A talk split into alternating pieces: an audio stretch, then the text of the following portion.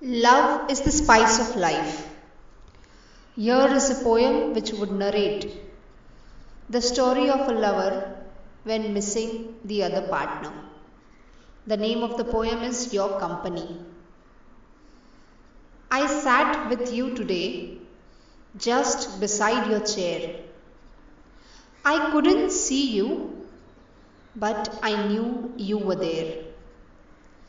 I couldn't hear your voice, but heard every word that was spoken. I just sat beside you, calm yet heartbroken. I found you touch me. I saw you were very much near. But as I moved to touch you, I saw you disappear. I could feel your fragrance in the air your saint.